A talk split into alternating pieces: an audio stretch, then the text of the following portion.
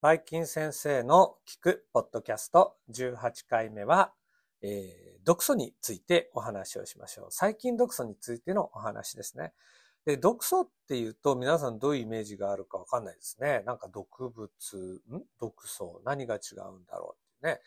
で、毒物っていうともちろん毒素も含まれるんですけど、で特にここで言う毒素っていうのは、あの細菌やカビっていうね、生き物が作り出す、まあ、毒性の物質のことを毒素って言ってます。で特に細菌が作る毒素のことを、あまあ、毒物のことを細菌毒素って言ってるんですけど、えー、詳しい話ですね、えー、中にちょっと解説していこうと思うんで、えー、ぜひ聞いてください。どうぞ。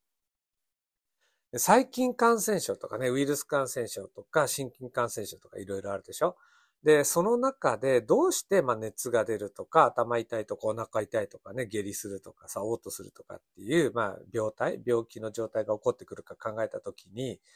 細菌感染症って、それはほとんどですね、細菌が作る毒素によって症状が引き起こされてるんですね。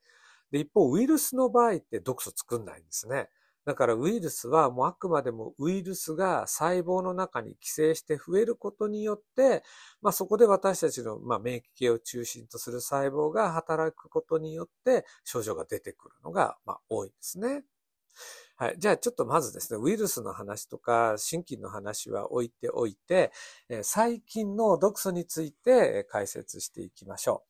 う。で、大きく分けてですね、細菌の毒素っていうのは、害毒素と内毒素に大別されます。で、害毒素はタンパク質を主成分としていて、内毒素はリポタト。ちょっと聞いたことないですね。英語でリポポリサッカライドっていう成分でできています。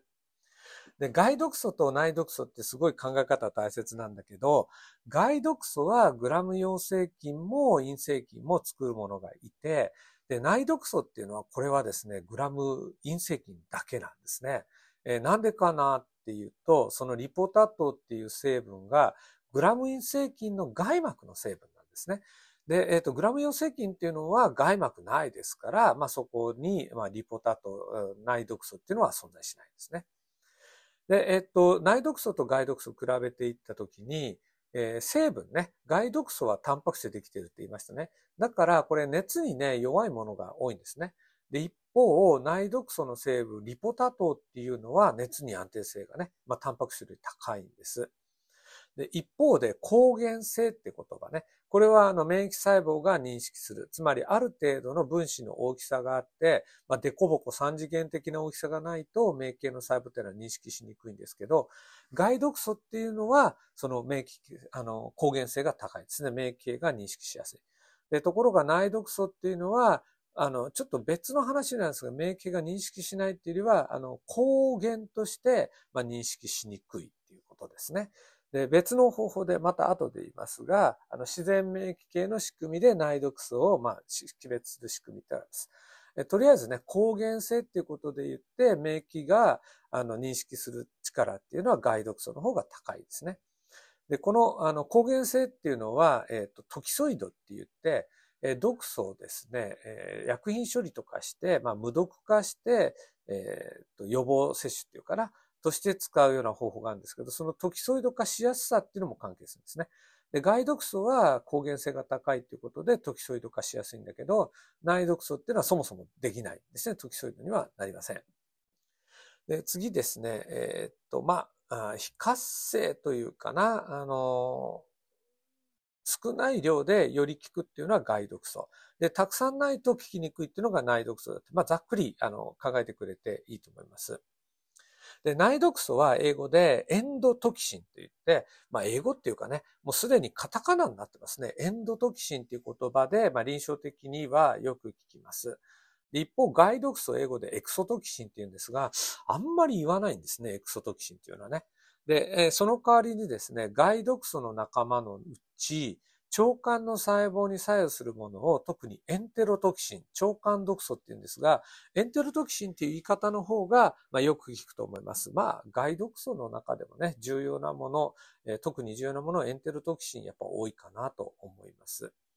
で、タンパク質の毒素っていうのは、もちろんですね、そのタンパク質の元になっているのは遺伝子がありますので、何かの遺伝子にそのタンパク毒素の、あの、タンパク質のアミノ酸の配列情報があります。で、出来上が、あの、細胞の中でですね、タンパク毒素の遺伝子が転写して、で、その RNA、メッセンジャー RNA をもとにタンパク毒が作られて、で、その毒が、まあ、細胞の外に出ていって、細菌の細胞の外に出ていって、標的細胞のね、何らかの分子に、まあ、作用して、えー、いろんなね、症状とかを引き起こしていきます。で、まあ、詳しい話はね、またあの、個別の最近のところでしようと思うんですけど、まあ、一個二個ちょっと紹介していくとしたら、例えば、溶血毒素。まあ、言い換えると、細胞膜障害毒素っていうのがありまして、これはですね、えっ、と、赤血球とか、あるいは、もしかしたらそうですね、免疫系の細胞等を、まあ、破壊しちゃって、えー、ばい菌の方がですね、あの、破壊した細胞からまあ栄養を取ったり、あるいは免疫細胞を殺すことによって免疫系から逃れるってことをしてるね。えっとですね、これどうやって見分けるかっていうと、寒天培地の中に血液入れとくんですね。で、そこに菌を生やした時に、菌が溶血毒素を作ってると、培地の中に入れた赤血球が溶けちゃうんですね。で、溶ける、あの、菌が増えてる周りが溶けてるっていうのを見てわかりますから、こういうの溶血管って言うんですけど、管ってあの、管太平洋とかの管ですね。えー、環状染色体とかの管って言った方がな。で、そういう、あの、コロニーの周りに溶血管、まあ、ハロっていうかな、抜けた部分があると、これは溶血毒を作ってるっていうのがわかります。で、こういう毒作るやつ悪いやつなんですね。あの、もう積極的に細胞殺しに来るようなやつですから、ろくなやつじゃない。病原性の強いものです。でそれから、例えばスーパー抗原なんていうね、あの、免疫系の細胞を、まあ、抗原として、えっ、ー、と、普通のルートで刺激するんじゃなくて、えっとですね、T 細胞のですね、受容体、T 細胞受容体と抗原定時細胞の、まあ、MHC2 っていう分子が、まあ、抗原を挟んで認識する通常の部分があるんですけど、そことは違う部分に、あの、結合して非常に強い免疫反応を引き起こすようなもの、タンパクがあります。で、こういうのをスーパー抗原って言ってて、で、これはあの、免疫系の暴走が起こっちゃって、まあそこですごい強い炎症とかが起こって、場合によってはショック死するような症状を起こすことがあります。で、次、あの、リポタトね。まあ、さっきもお話した通り、グラム陰性菌の外膜にあるんですが、実はですね、あの、大きく3つの構造に分けられまして、まずですね、外膜に、まあ、突き刺さっている本体の部分をリピド A と言います。で、リピド A の上にコアタトっていうのがくっついてて、さらにその上にですね、えー、っと、黄抗原ですね。っていうのが、黄抗原多糖ですね。っていうのがついてます。で、黄抗原多糖の部分っていうのは、菌の種類によってその多糖の組み合わせが違ってるんで、まあ、これがいわゆるですね、菌株をですね、識別するような、まあ、結成型の手がかりの一個になります。えー、リポタ糖っていう、あ、リポタ糖はリピド A、コアタ糖、黄抗原多糖から構成されています。で、この、まあ、あの、リピド A の中の、えー、ごめんなさい、あの、リポタ糖の中のリピド A っていう部分が、えー、この毒のですね、えーと、リポタ糖の中でも特にあの毒を、毒性を発揮する本体なんですけど、で、リポタ糖っていうのは、もともとグラム隕石の外膜にくっついてると。で、これ生きてるときは、グラム隕石がね、生きてるときは、あの、外膜にくっついてて、あんまり害は出にくいんですが、今度グラム隕石が死んじゃうと、細胞から有利してきて、血中とか流れ出るんですね。で、こういうの有利 LPS と言います。で、哺乳類とかね、動物ですね。で、一時期に大量にグラム隕石菌、あるいはグラム隕石の資金でもいいし、有利 LPS でもいいんですけど、そういうのを体の中にプシュッと入れてしまうと、あの、ショック状態が起こって、下手したら死んじゃいます。非常に毒性が強いんですね。そういう意味ではね。で、これなんでそういう毒性が出るかっていうと、そもそも LPS ね、リポタトっていうのを免疫系の細胞のマクロファージとか受状細胞が認識して活性化します。で、えっ、ー、と、マクロファージには、トール用受容体4、えっ、ー、と、TLR4 っていうのと、それから CD4、それから、えっ、ー、と、リポ、LPS ですね。リポポリサッカライド結合タンパク質 LBP っていうのがありまして、で、その分子を使って、L、リポタトを認識するんです。で、リポタトを認識したマクロファージは活性化されて、いわゆる炎症性サイトカインですね。えっ、ー、と、IL1 とかかな。そういったものを放出して、えー、他の免疫細胞を活性化します。で、その活性化の度合いが強すぎた場合ですね。えっ、ー、と、炎症性サイトカインがね、いっぱい出すぎちゃった場合は、肺血症性ショックってのが起こります。えっ、ー、と、症状としては、まあ、急性の炎症で血圧がワーンと下がっちゃったり、血栓ができちゃったり、低血糖になっちゃったり。で、意識失って倒れちゃうね。死んじゃったりしますね。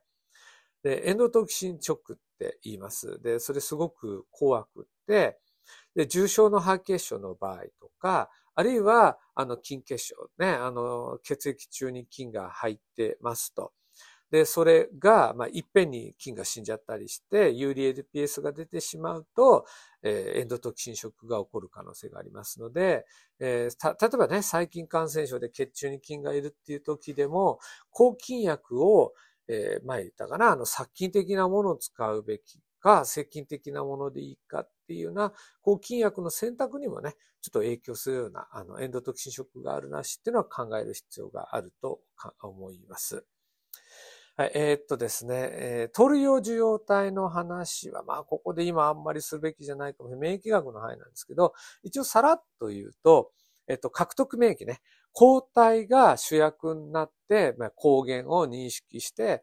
例えば T 細胞とか B 細胞とかがね、頑張って、あの、異物を排除するっていう仕組み、獲得免疫の他に、もう少し原始的な祖先から持っていた自然免疫系っていうのがあるんですね。これは、あの、例えばマクロファージとか、それから高中球とかね、鈍色細胞って言いますね。体の老廃物、異物とか、あるいは病原性菌とか食べて回ってる連中。で、そういう、あの、連中がどうやって、えーと、自分たちの細胞とそれ以外見分けるかっていう時に、通る用受容体っていうのがあるのが発見されました。で、これは、あの、抗体を認識するような方法と違っていて、まあ、なんとなくこれ、日本産 RNA とか、なんとなくこれ、弁毛とか、なんとなくこれ LPS みたいな、すごくこう抗体のように厳密な三次元的な構造を見分ける必要はなくて、なんとなく、まあ、こういう形を持ってるやつは、え弁毛だなとか、っていうふうに見分ければいいですね。こういうのパターン認識って言います。で、そのパターン認識できる通る用受容体っていうのがいくつか種類があって、その中のね、一つに LPS を認識するための、えっ、ー、と、トールライクレセプター4、ね、4ですね。4番っていう、あの、トール用受容体っていうのが知られています。はい。またですね、毒については、うん、なんかね、えー、毒作る菌が出てきたときに、えー、トキソイドとかもかな、含めてお話ししようと思います。じゃあ、ここまでで終わりにしましょう。お疲れ様でした。バイバイキン。